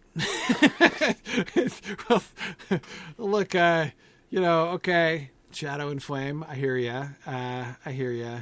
Um, Steam, right? Steam. Um, uh, there are certain similarities, but there are certain similarities between, um, you know, there are certain similarities between a lot among a lot of Yeah, Tolkien's monsters in that. that's way. true. Um, yeah, yeah, um, yeah, right. And we don't want to confuse anybody as to why Carcharoth doesn't have wings, so we do need to be careful. Um, but uh, anyway, okay. I so was if we actually if- just thinking about Balrog wings the other day as a because you uh, in your other Minds and Hands series you've been talking about the about Tolkien as the master of retcon, and as you were saying it, I was like, you know, our solution to the Balrog wings thing is one of the most Tolkienian things that we've ever done in this entire It project. so is. Yeah, the retconning of like how they did have wings but lost them. Yeah, yeah. like if if he were if like if he sat down and was like okay people keep asking me if balrogs have wings and they clearly don't but it's a really interesting thing that people keep bringing this up so i should write this whole little extra story and there it is. Yes. Yeah, there it is. I agree. I uh, I lo- I still love that. Um, that's still I got to be in my top five like favorite film film creation adaptation moments. Yeah, Yeah. yeah, uh, yeah. I think that's that's definitely up there. Um, but uh, okay, okay. So so we do the quenching and Esgalduin thing, um, and that for a time turns. I mean, and it's kind of it's kind of interesting because we can show him as the fight is going on, like more and more like the smoke will start there'll be more and more smoke coming right and and, and until finally he gets cut open and the smoke comes pouring out and then you lift out you know out of the smoke and char of his insides comes Beren's unburned hand right with the silmaril still in it. And that would be real you know not only do you first show like you know you've got this flaming steaming shadowy smoking dog and then you cut it open and you're like well there's your problem right there right? And then it gives us a chance to show his burned out insides and then Beren's fist, uh, Beren's fist in the middle. I think is uh, i think I, th- I think that works really well. Okay. Okay. All right. So i think i kind of like the smoke thing. I think we can make the smoke work and um establish that he's basically unstoppable, shifting or re-emphasizing at least the role of the Esgalduin in his final defeat, I think is good. Oh, and by the way, this gives us an opportunity. We've got to the his getting through the girdle has to be a really dramatic moment, right? Um, uh, I'm imagining, by the way, a squad of uh, Doriath border guards, right? Who are seeing him approach and doing a like, well, fortunately he can't get through the girdle, or else this would be a problem, right? And then we show him coming through the girdle and just completely, you know, throwing them everywhere like like bowling pins, right? Um, like people Uh, who laugh in a jurassic park movie you know they're about to get trashed by right, something Right. Yeah, that's that's and if we don't show the, one of the things that I really like about the idea of him being like physically like visually encased in something um the smoke and shadow thing is that it enables us to sort of show the the interaction, right? The interaction between him and what's going on with him and the girdle itself. Um, and I, I definitely want to show the light of the Silmaril shining through him most clearly. In that, we'll, we'll show the occasional gleam of Silmaril light, right? Um, but to have the glow of the Silmaril really brightly at that point, and the, show, making it really clear, it's not just that he's really strong and covered with a particularly dark breed of shadow, right? But this is the light of the Silmaril that's enabling this. Um, yeah, yeah. Um, okay. Um, cool. Well, okay, that wasn't exactly what I was planning to spend. That wasn't what I was building up to, but that was still something we really needed to talk about in uh, in this. So now let's look at our final three episodes 11, 12, and 13. So episode 11 is the return to Thingol's court. Um, no eagles involved in this episode. The eagles are flying off into the distance. Do we go over Gondolin? Do we? Um, does that happen at the beginning of this episode? Like, are they just? Do we end episode ten with them being picked up off the ground and the eagles flying away? Roll credits. Um, and then we begin episode 11 with like view of gondolin from above and then we like swoop down in on doriath as we follow the eagles uh, we probably don't need to actually show the transition from when they got off the eagles and when they started walking mm-hmm. under their own power um like we could probably go from a shot of them passing over gondolin to a scene of them at the you know coming before Thingol. Honestly, like right. that's right. Yeah. Um, especially if we're trying to get to the hunt in that same episode. Right. Right. Okay. Um, most of episode eleven seems to me pretty straightforward. We have him entering Doriath, like I was just Carcharoth entering Doriath, as I was just describing we get the dramatic reconciliation of Thingol with Beren and Luthien, and that's important for like this is the this is the high point of Thingol's character, right? You know, this is the the arc that we wanted to give him, where he he now he turns and he repents and he accepts them and that I think can be very beautiful. And then he presides over their wedding. Love that, right? You know, we we sort of we see that happen. Um, I have one question. I have one problem that I don't know how to solve in episode eleven. How on earth do we justify Luthien not going with Beren on the hunt for the wolf? Why does she stay home? P.S. I've never understood why Luthien stays home. Seems not like her. She's helping Melian repair the girdle right. We've got we've got a right now. There's a hole in the girdle, right? We got to go patch that. Um, okay. Can I anticipate another topic? Sure. Pregnant, pregnant with Dior. Pregnant. Ah. So pregnant elf princesses are advised not to go on wolf hunts. That's true. But which can be done very quickly. Like all that has to happen is for for someone but to trips say you to the can't halls go of the and... dead are a okay. We oh, can't have oh, her. no, yeah. that doesn't. Yeah, no, that's yes. terrible. Yeah, we can't. Um, we can't like. What are we going to keep Dior alive on life support while she's a corpse? Like, there's a. She can't it take him with her. Be, she would have to lose the first baby if we're going to do it that way, which is a definite Whoa. change to the story. Holy cow! Yeah, I don't think that. I don't think we can do in that. the original story at no, all. No, no, no. Um, no. but yeah, Dior no. would be child number two in this case. The first yes. one. Oh man! I mean, on the one hand, wow. Sorry, right? Dave. I know that's not what you were trying to do. yeah, um, I like it. Yeah. Uh, the crazier the idea, the better. I say. Whew. Um, uh, it, but it like it reflects really badly on her. It like basically she allows herself to waste away into death while pregnant while her with her child, child. yeah, like yeah, that's it's a- not a good look. it's Míriel part two. It's worse than Míriel. Míriel Right, was Míriel stuck around until Fëanor was born. right, right.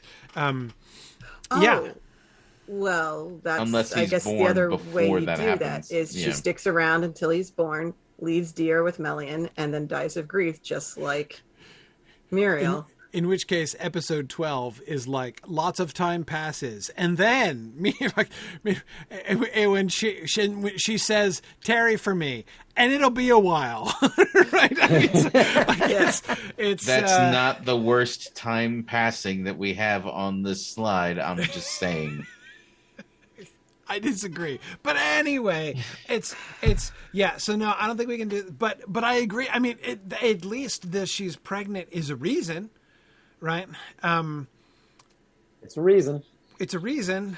Um, it's a reason with some serious uh, implications, right? That Can, I, can we can we put a pin in that as a possible? Yes.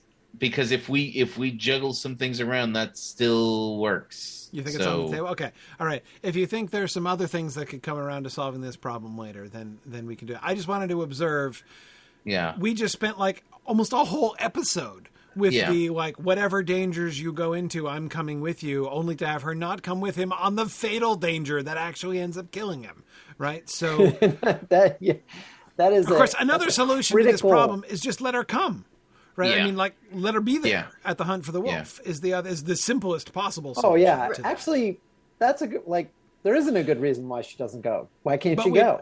Other than the fact That's that we the have to other solution. right? Because she's Luthien, right? So like, uh, Right. She just Why doesn't does get she to him let in time. Carcharoth kill Huan and Beren on Well, her watch? She may not have been able to stop him. Yeah, yeah. I- Yeah, And Yeah. if if you're hunting for a wolf in a large territory, you can't get from maybe point they A to point B maybe by they bunny split sled. up and she's not in the right. Yeah, yeah, she's in the wrong party, and I mean, He's- doesn't she's isn't- with her dad. So that's He's with why her dad. They're just having a they're having a bonding moment, right? right? Why don't you two go together and hunt over here, Well, and I Mablung mean, and I I- will go over here. and- Honestly, that's way yeah. more dramatic if Thingol I- if Thingol comes upon Carcharoth alone and Beren like leaps of Beren leap of Exactly. Beren twos out of nowhere. saves his life. Yeah, I know, Right. absolutely, absolutely. Yeah, that Yeah. works. Um, I think I also- like that. Also, I I think it's credible that she can't stop him because he's so Silmaril powered.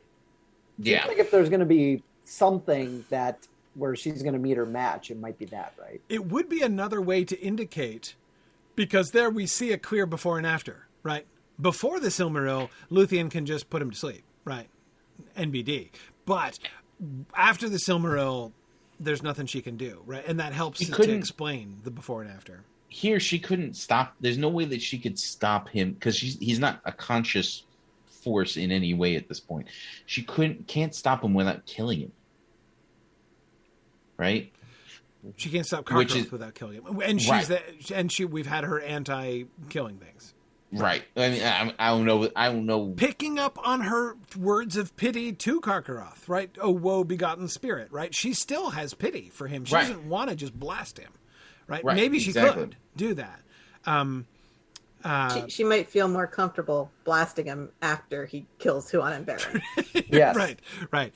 Um, but um, yeah, yeah.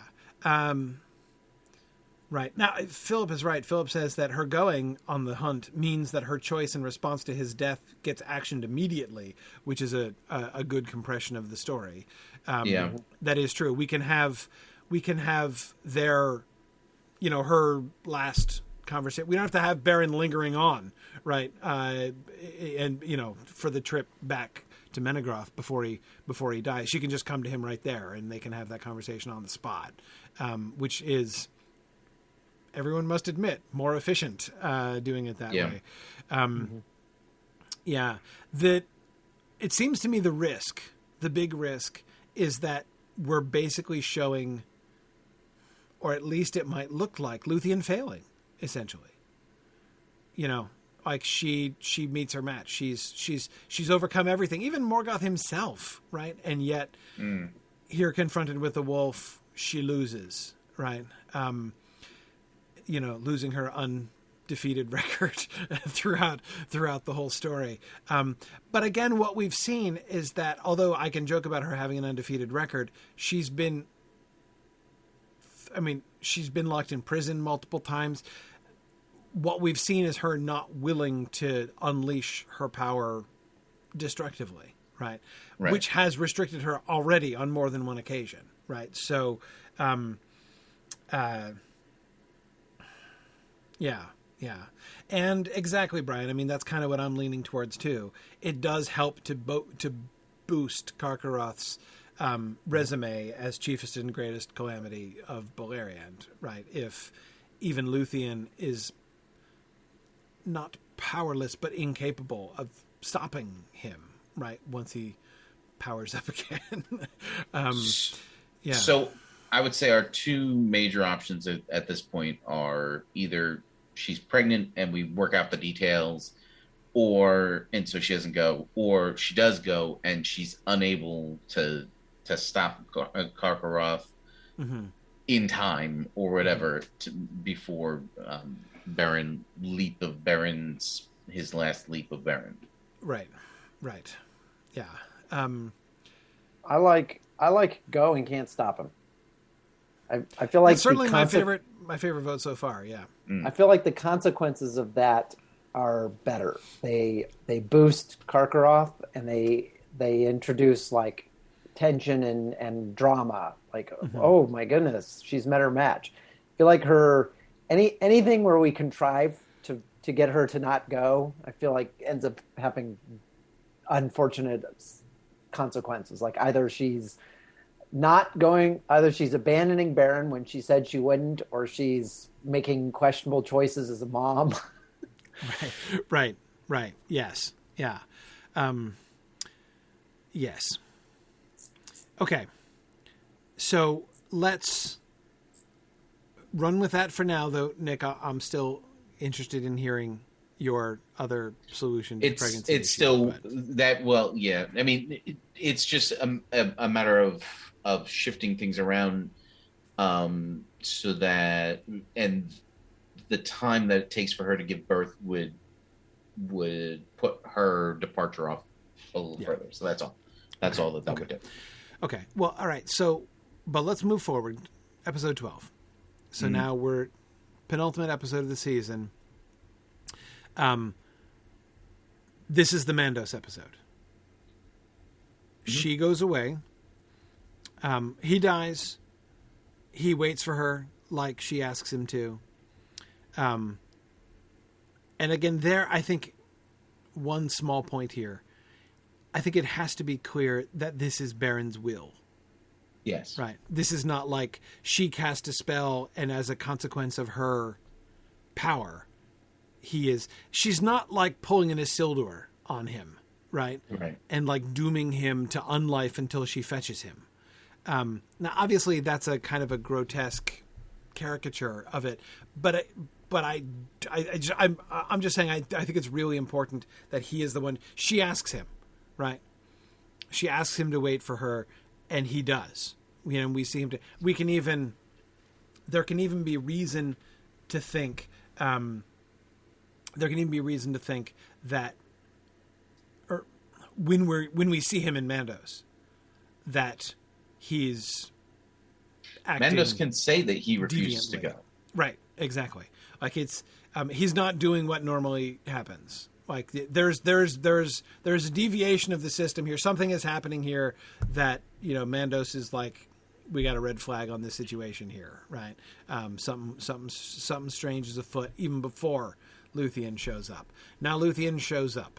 Um, and of course, this gives us the opportunity to reprise the scene from the beginning of episode one, right? Mhm. Where we go back into Wraith World vision, right? And we see Yeah. her spirit leave her body, and then we see one of the, you know, angel of death Yeah. spirits, right?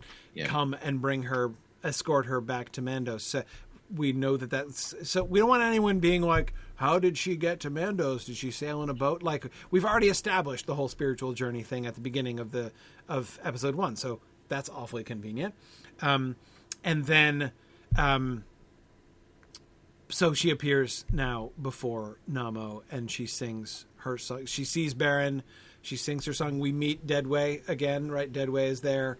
Um, uh, uh, looking on, we had talked about the possibility of that. Our, uh, our, our, that like one of the elves that she freed from the yeah you know, the the pot of evil, right? Okay, and um, she sings her song. He gives the choice. She chooses mortality. So they. One of the things. okay, let me explain why I'm pausing here. One of the things that I find really interesting about the Beren and Luthien story at this moment, And some of the discussion on the discussion board was kind of hinting at this issue also. It is very unapologetically Luthien centric, right? The story as it's told in the published Silmarillion really only cares about what happens to Luthien, if you see what I mean. The story barely asks the question what was Beren's experience? What happened with Beren when he came back from the dead? What was his experience like? Exactly. Right? Um, what did he choose? He chose, right? You know, she's making a request. Send us back. Beren is presumably on board with this. I'm not trying to imply that Beren's being dragged back into life kicking and screaming. Um, but the emphasis is all on Luthien's choice, right? Again, it's a very elf like all of the Silmarillion. It's very elf centric, right? It's very natural that it should be. I'm not I'm not criticizing it in that way, but I am saying Beren's experience, Beren's perspective, Beren's choices almost unrepresented at the end of this story. Um, there's barely even a gesture toward what Beren is going through, what Beren is thinking, feeling, choosing, acting throughout all of that. Um, after all, returning to the world, not an obvious. It's not a no brainer that's a, a win. You know what I mean? Like, resurrection, all it's cracked up to be? Only if the avoidance of death is an unqualified good thing, which we know it not to be, right? So much of Tolkien's story, the Numenor story, the Ringwraith story, right? The butter, the Bilbo butter scraped over too much bread story shows that like the mere continuation of life, the mere rejection of the ability to reject death and return to life, not the end goal, right? not the fulfillment of the human purpose. Beren's still going to go where mortals go. He's going to be delayed a little bit, but he was on his way, right? Um, I'm not saying what does Beren get out of this because it's obvious what he gets out of this. In one sense, it's obvious what he gets out of this. But the sense in which it's obvious is a I don't know, kind of limited one, if you see what I mean.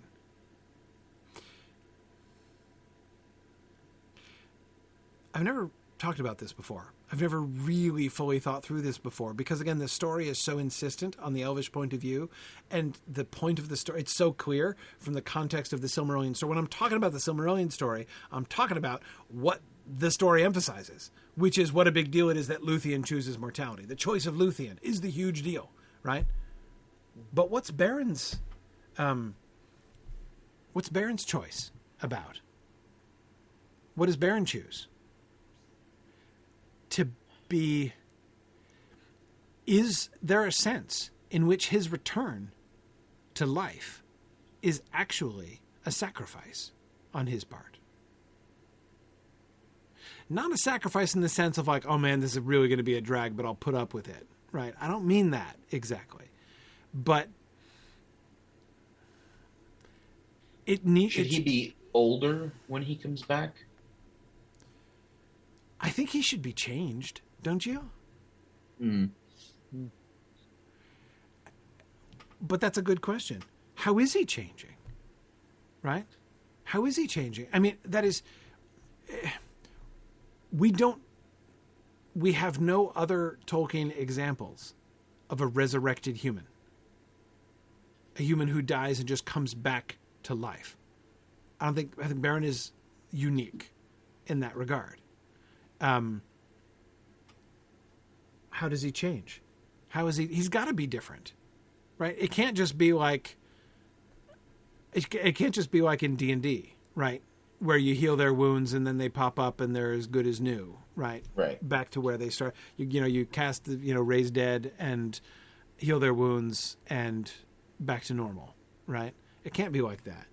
Um, Brian, at the very least, he has to be like Frodo, in the sense of being changed. Not, exactly like Frodo, because it's not just about like a, an unhealed wound in Beren's part. Though again, Brian, of course, the really compelling thing is that Frodo is compared to Beren, right? Like Frodo's wounding is compared to Beren's wounding, right?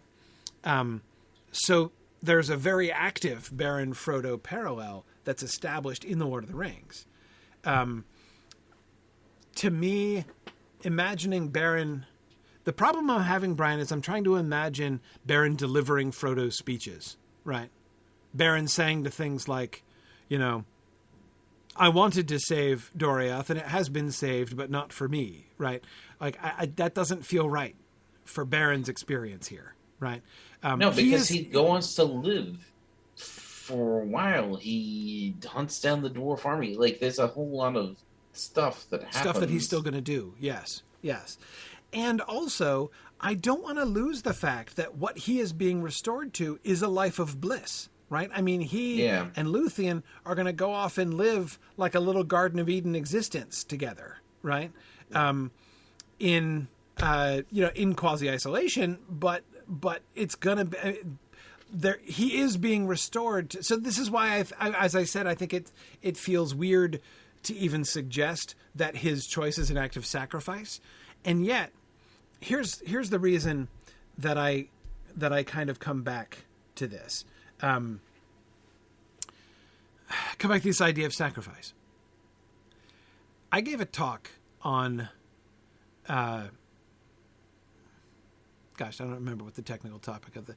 I was talking about, but I talk. I, I, I gave a Beren Luthien talk. Where was it? At Texmoot, on the first Texmoot we ever had, um, and in that talk, I was asking the question about escape from bondage. Like, in what sense is the story of Beren and Luthien, at the end of the day, a story about release from bondage, right?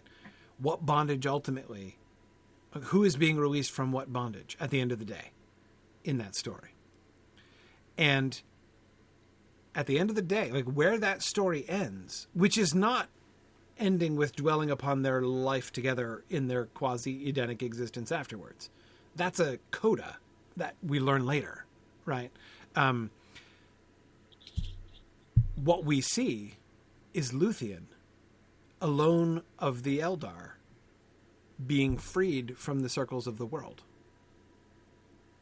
What she, if she escapes anything, if she escapes anything, what she escapes is immortality. And I, of course, I think about Tolkien's words about like you know the the the great escape, the escape from death, right? And how elves would tell stories about the great escape from, uh, you know, immortality, basically. Um, yeah, that's like the Luthien story. Escape from a life of etern- almost eternal invisibility Yes, as, from having your Hroa consumed and lingering on yeah. as long as Arda remains, becoming increasingly only memory, which is increasingly sad memory, right? Yeah, yeah Luthien escapes. This is why, if it's a sacrifice, even though what he's going back to is is all good, it's all good, right? What he goes back to is all good, um, but Beren tarrying at the door. You know, we pictured the, this actual door, right?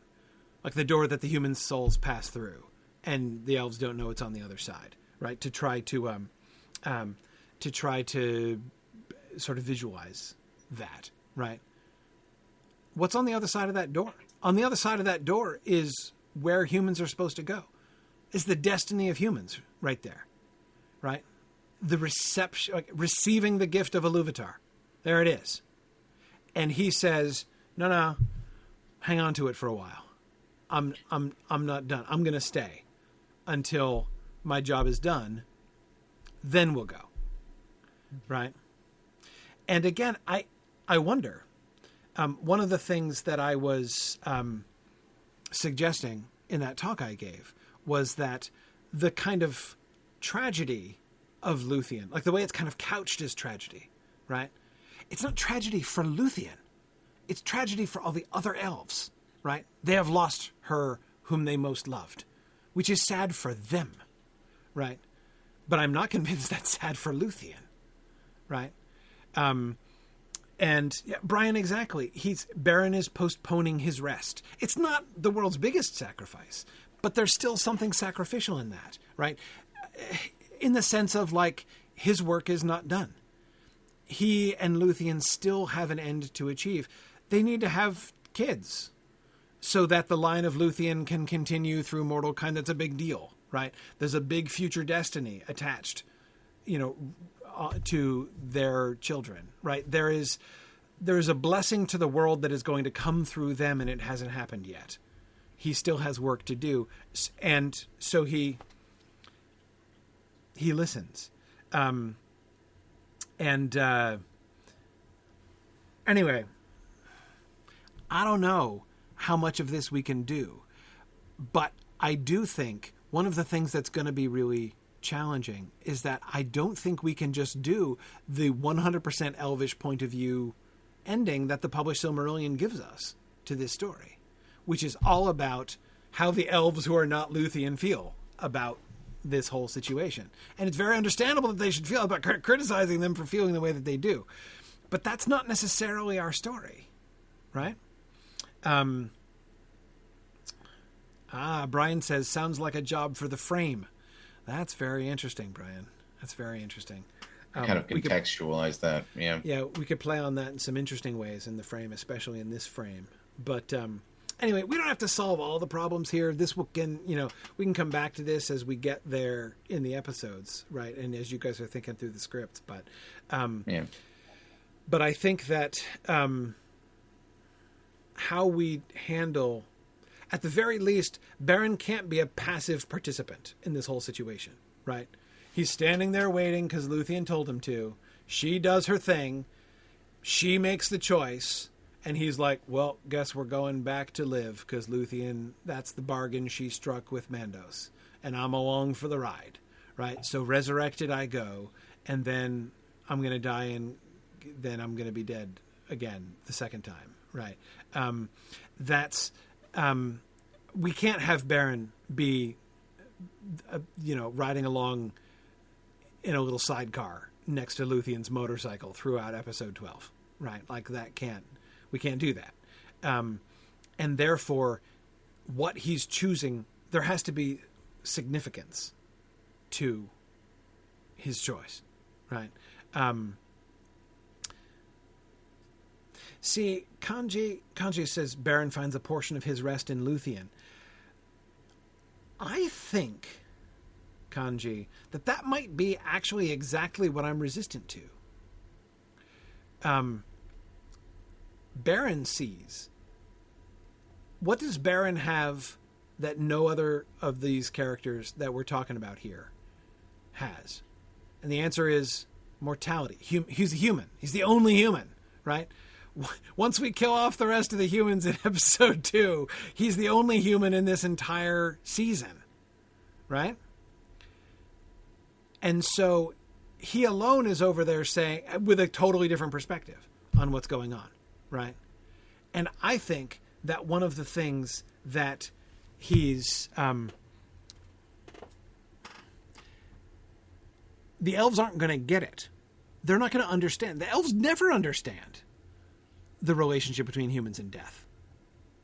Right, one way or another, and we just had did a whole thing in the Athrabeth with them not understanding that, and we just recapped the Athrabeth, right? In uh, in with the episode with Sauron, right? So we just kind of went there again. Um, all that stuff and about the destiny of mortals and everything like that should be pretty fresh in our minds. What should come here, I think, is being given the human perspective, and we know we know pretty clearly what the right human perspective towards death is, and it's the Numenorian one, right? That is the good Numenorian one, not the bad Numenorian, the Aragorn one, right? What we see, Aragorn's death in Appendix A, is a, is the model, right, for how humans and death are supposed to be connected to each other, right? Um, you see, Beren hasn't lived a full life. He hasn't. His job's not way. done. Yeah, Right. It's not. It's, It's not, not- wrong for him. That, that's why exactly. It's his choosing life is not like the ringwraiths wanting to live, or you know, the late kings of Numenor wanting to prolong their lives. Right. We do show that difference. It's clearly not in that category, and yet, it's not in that category. But it's. Um, but it is parallel. The choice, the active choice to say, I'm going to choose to prolong my life, is almost never a right choice. Like I'm to choose, I'm to, I'm to reject death and cling to life. Um, that's often not a good thing, right? JJ says Beren is the ring wraiths as they should have been. Uh, yeah, in a, in a sense, in a sense.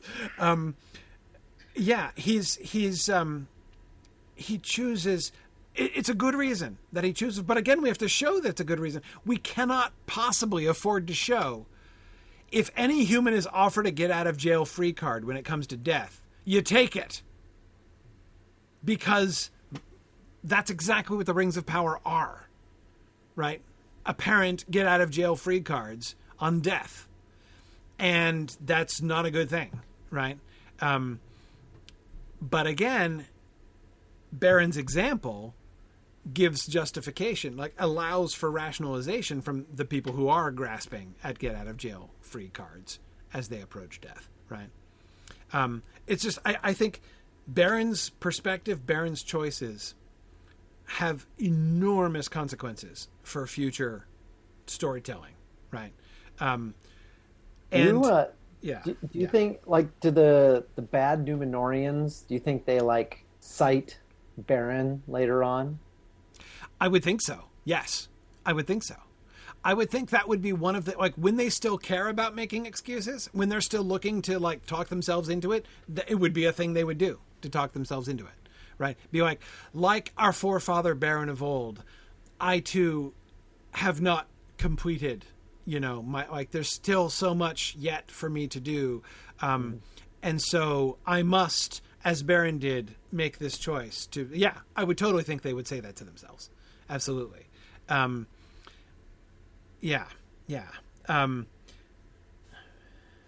by the way, here's another thing that's really easy to take for granted at the end of um, the Beren and Luthien story. Luthien chooses mortality so as not to be parted from Beren. Why does that come with resurrection? Why don't they just not go through the door together? Okay, bye bye. You've chosen mortality. There's the door. Literally, there's the door. Right? Um, He's probably wasting away here. Like he's being pulled towards the door, like all human spirits are from the instant they die. it is his choice to wait has to be something that is practical. That's, uh, there's something heroic in his uh, heroic and self-sacrificial in even just doing that. I agree. And Um, and that could be the self-sacrificial component that that we're that we're looking for is not necessarily his return to life but his willful willful dalliance Wait a second. in mandos Yeah, hang on. I just thought of something. The only thing we've shown about human relationship with death was through Andreth, right? And her words to Finrod saying, You guys call it the gift of Iluvatar because you guys are clueless, right? That is not what is going on. Um, you know, you elves like to say that to yourselves, but that is not what death is like for us. Beren is the one who. So, Dave, again, I'm thinking about the connection to the Numenorian kings, right, and ultimately to like the Aragornian perspective, right, um, which is Beren's like the inventor of that. Like that, this is what Beren discovers, right? Beren's near death, ex- well, not near death experience, very, very near indeed to death. Um, Beren's experience, what he learns is like the true nature of death, right? Yep. What he comes back discovering, and this, Brian, is how he's like Frodo, right? He's like Frodo in that he's he he wants to leave, right? He's looking forward to leaving, um, not because he needs healing, but we make Beren the first human who has who does lay down his life like Aragorn does, right? Once the second time, right? Once his job is fulfilled, right? Um, he is the one who paves that particular path of saying, now Beren is the first human to understand. I mean, since the corruption, right? Since the early days, uh, but he's the first one in the post Morgothian scenario who understands the f- sense in which death actually is. So he's the first one, Brian, not to fear death. The first, uh, the first mortal not to fear death. Um, and thus we use his resurrection and his new. That's how he's changed his post-resurrection experience. He now looks at life and death entirely differently, and sees what no mortals that we've ever met in the series have been in a position to understand. And that is, holy cow, now I understand in a way that the elves themselves didn't understand. Death really is the gift of Iluvatar to men. And now I understand.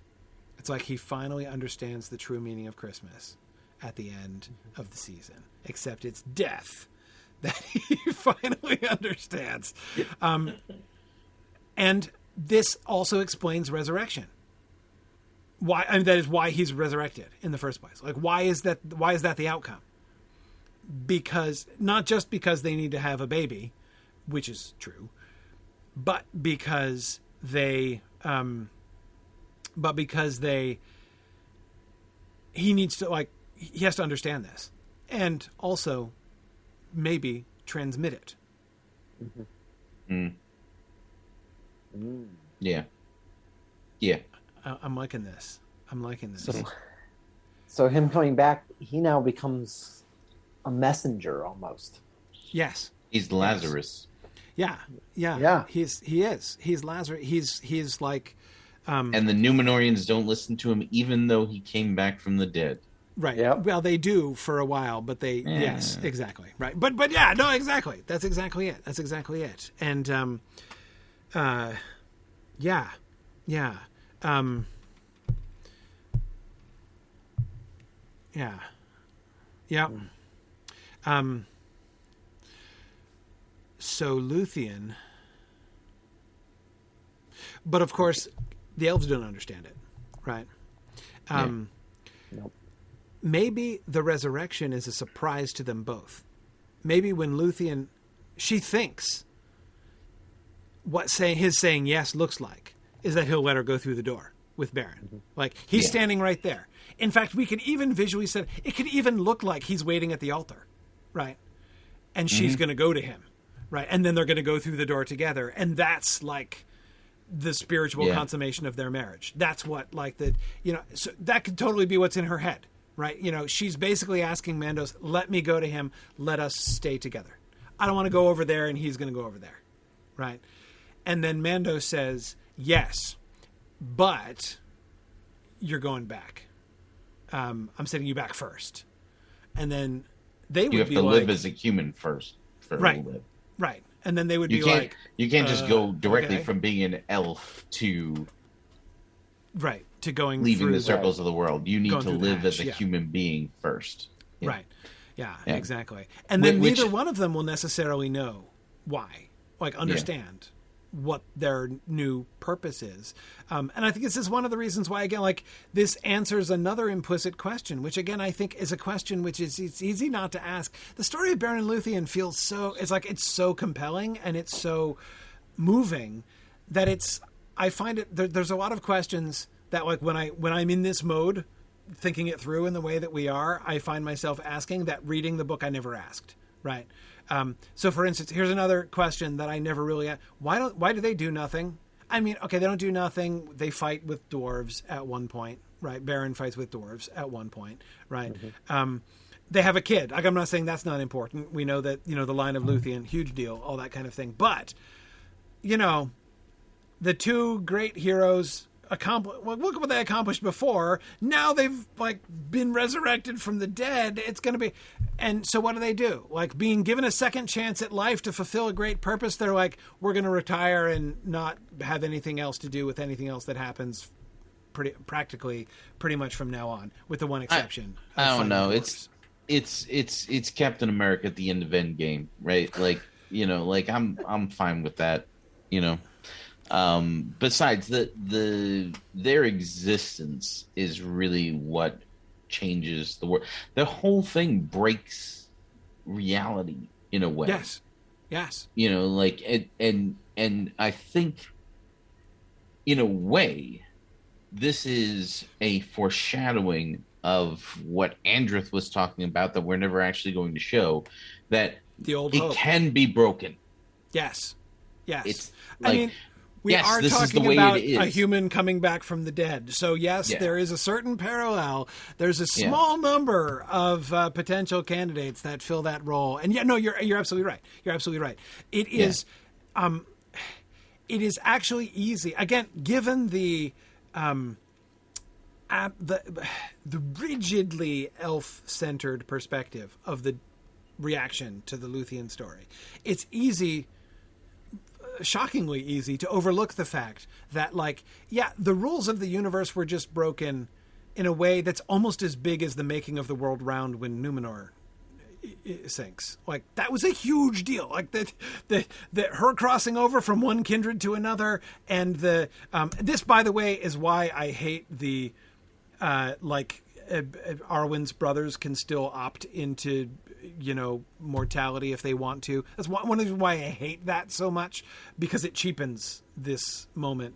I think really profoundly. Um, but uh, but anyway, um, yeah. So um, yeah, yeah. Now. Uh, Senalisha is saying they never talk to any mortal again, right? Yeah, it does say that. We can deal with that though.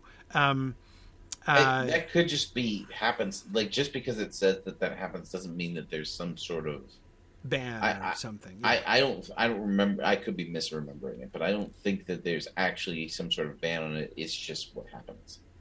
Um, at least that's the way it's described.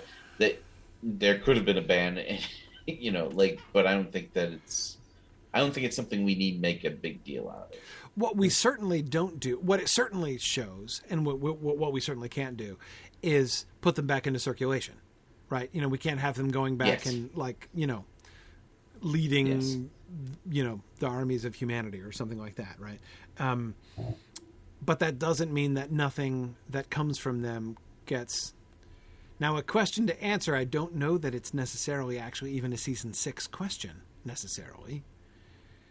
Is um,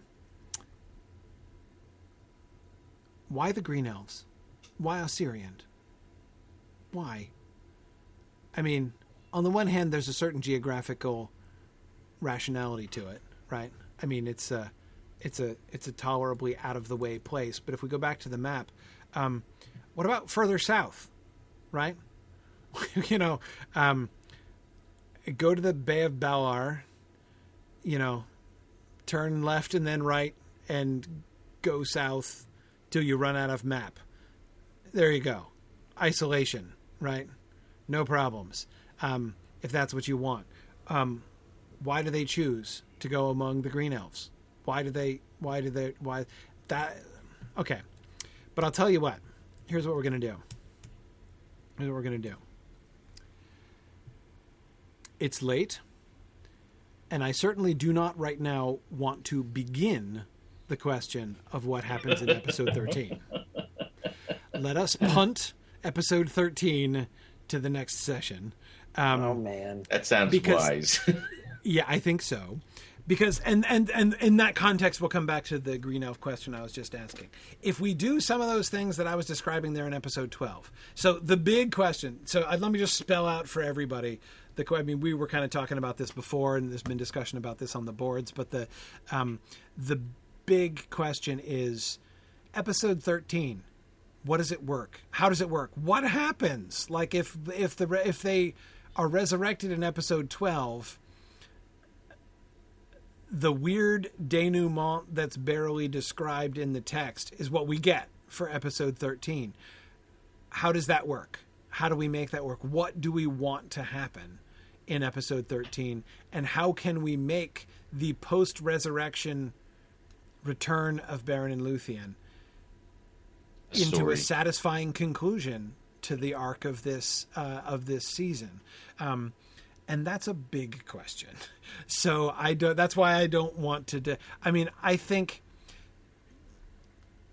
Hmm, yeah.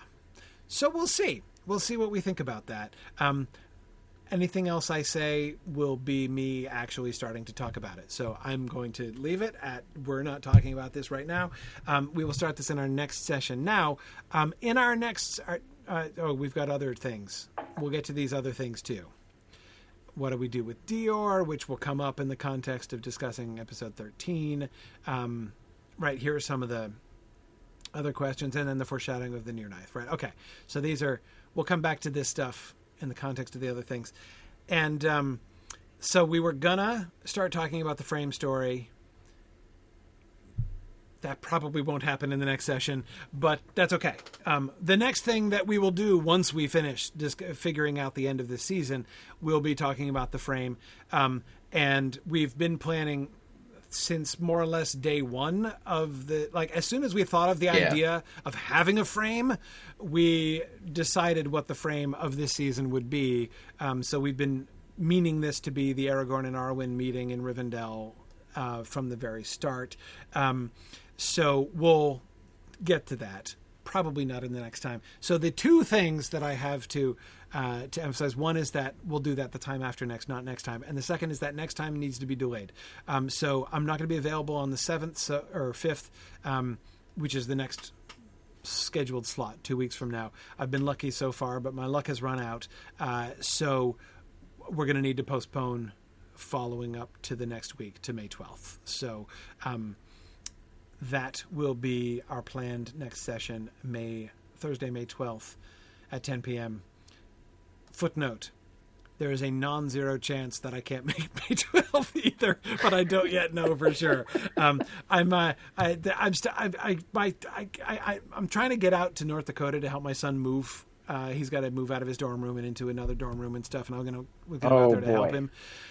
But like, I can't even figure out when on earth that's supposed to happen. Um, it's like um, issues of being a, a very out of state person at a state school where this school totally assumes that you're just driving in, you know, from Fargo up the road uh, to Yeah. do this. And I'm like, no, Yep. plane tickets are involved. Can we please figure out when move-in day is going to happen? Whatever. Anyway, so um, so I don't even know. It might be that week. It's possible it'll conflict with May 12th. I will. I will we will post notices about that, but 12th, 17th, somewhere around there is when, uh, or 12th 19th, somewhere around there is when we're gonna, um, uh, when we'll when we'll resume and do our next session and discuss the conclusion uh, of the season. I'm actually really, I, I like how this has worked out. I like really having a a whole time where we can because it's not just going to be talking about that one episode. It's going to be thinking through the entire arc of the season making sure that the whole shape works um, so that we can really you know backing up from it and before we move on and just move forward backing up from it and saying okay what are we saying in this season exactly? Like how does the, how is this all meant to work? So anyway that's what we're going to do. All right thanks very much everybody for joining us uh, and i look forward to seeing you. Whensoever that happens i look forward to seeing you guys again. Uh, thanks everybody for a fun discussion tonight and we will see you guys in a few weeks. Bye now and i will say thanks for listening and godspeed